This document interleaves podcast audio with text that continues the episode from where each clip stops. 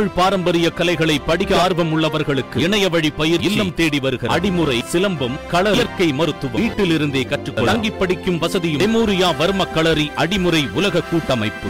அதிமுக ஒன்றிய கவுன்சிலர் வேட்பாளரை வாபஸ் பெற வலியுறுத்தியதாக கூறி அதிமுக திமுக இடையே ஏற்பட்ட மோதலால் பரபரப்பு ஏற்பட்டது. வேலூர் மாவட்டம் காட்பாடி ஒன்றியத்திற்கு உட்பட்ட பகுதிகளில் போட்டியிடும் வேட்பாளர்களுக்கு சின்னங்களை ஒதுக்கும் பணி காட்பாடி கல்புதூரில் உள்ள ஊராட்சி ஒன்றிய அலுவலகத்தில் நடைபெற்றது. காட்பாடி ஒன்றியத்திற்கு உட்பட்ட எட்டாவது வார்டில் ஒன்றிய குழு உறுப்பினர் பதவிக்கு அதிமுக சார்பில் அம்பிகா என்பவர் போட்டியிடுகிறார். இவருக்கு மாற்று வேட்பாளராக ரேவதி என்பவர் மனு தாக்கல் செய்திருந்தார். நேற்று மாற்று வேட்பாளர் ரேவதி மனுவை வாபஸ் வாங்க காட்பாடி கல்பூதூரில் உள்ள காட்பாடி ஊராட்சி ஒன்றிய அலுவலகத்திற்கு வந்தபோது முக்கிய வேட்பாளர் அம்பிகாவிடமும் காட்பாடி தேர்தல் நடத்தும் அலுவலர் வேட்புமனுவை வாபஸ் பெற படிவத்தில் ஏமாற்றி கையெழுத்து வாங்கியிருப்பதாக கூறி அதிகாரிகளிடம் வேலூர் மாநகர மாவட்ட செயலாளர் அப்பு மற்றும் அதிமுகவினர் வாக்குவாதம் செய்தனர். மேலும் இது திமுகவின் தூண்டுதல் பெயரில் நடப்பதாகவும் அவர்கள் குற்றம் சாட்டினர். இதற்கிடையில் அங்கு வந்த திமுக வேலூர் மத்திய மாவட்ட செயலாளர் நந்தகுமார் மற்றும் திமுகவினருக்கும் அதிமுகவினருக்கும் இடையே வாக்குவாதம் ஏற்பட்டு அவர்கள் மோதலிலும் ஈடுபட்டனர். இவர்களை அங்கிருந்த போலீசார் அப்புறப்படுத்தினர். மேலும் அதிகாரிகள் தரப்பில் கூறும்போது தவறுதலாக வேட்பாளர் அம்பிகாவிடம் கையெழுத்து பெற்றுவிட்டதாகவும் அவரது பெயரை பட்டியலில் சேர்க்க நடவடிக்கை எடுக்கப்படும் என்றும் தெரிவித்தனர். இதனையடுத்து அதிமுக வேட்பாளர் அம்பிகா தேர்தல் ஆணையத்தில் இணையம் மூலம் புகார் தெரிவித்தார். இந்த சம்பவங்களால் காட்பாடி ஒன்றிய அலுவலகத்தில் பரபரப்பான சூழல் நிலவியது.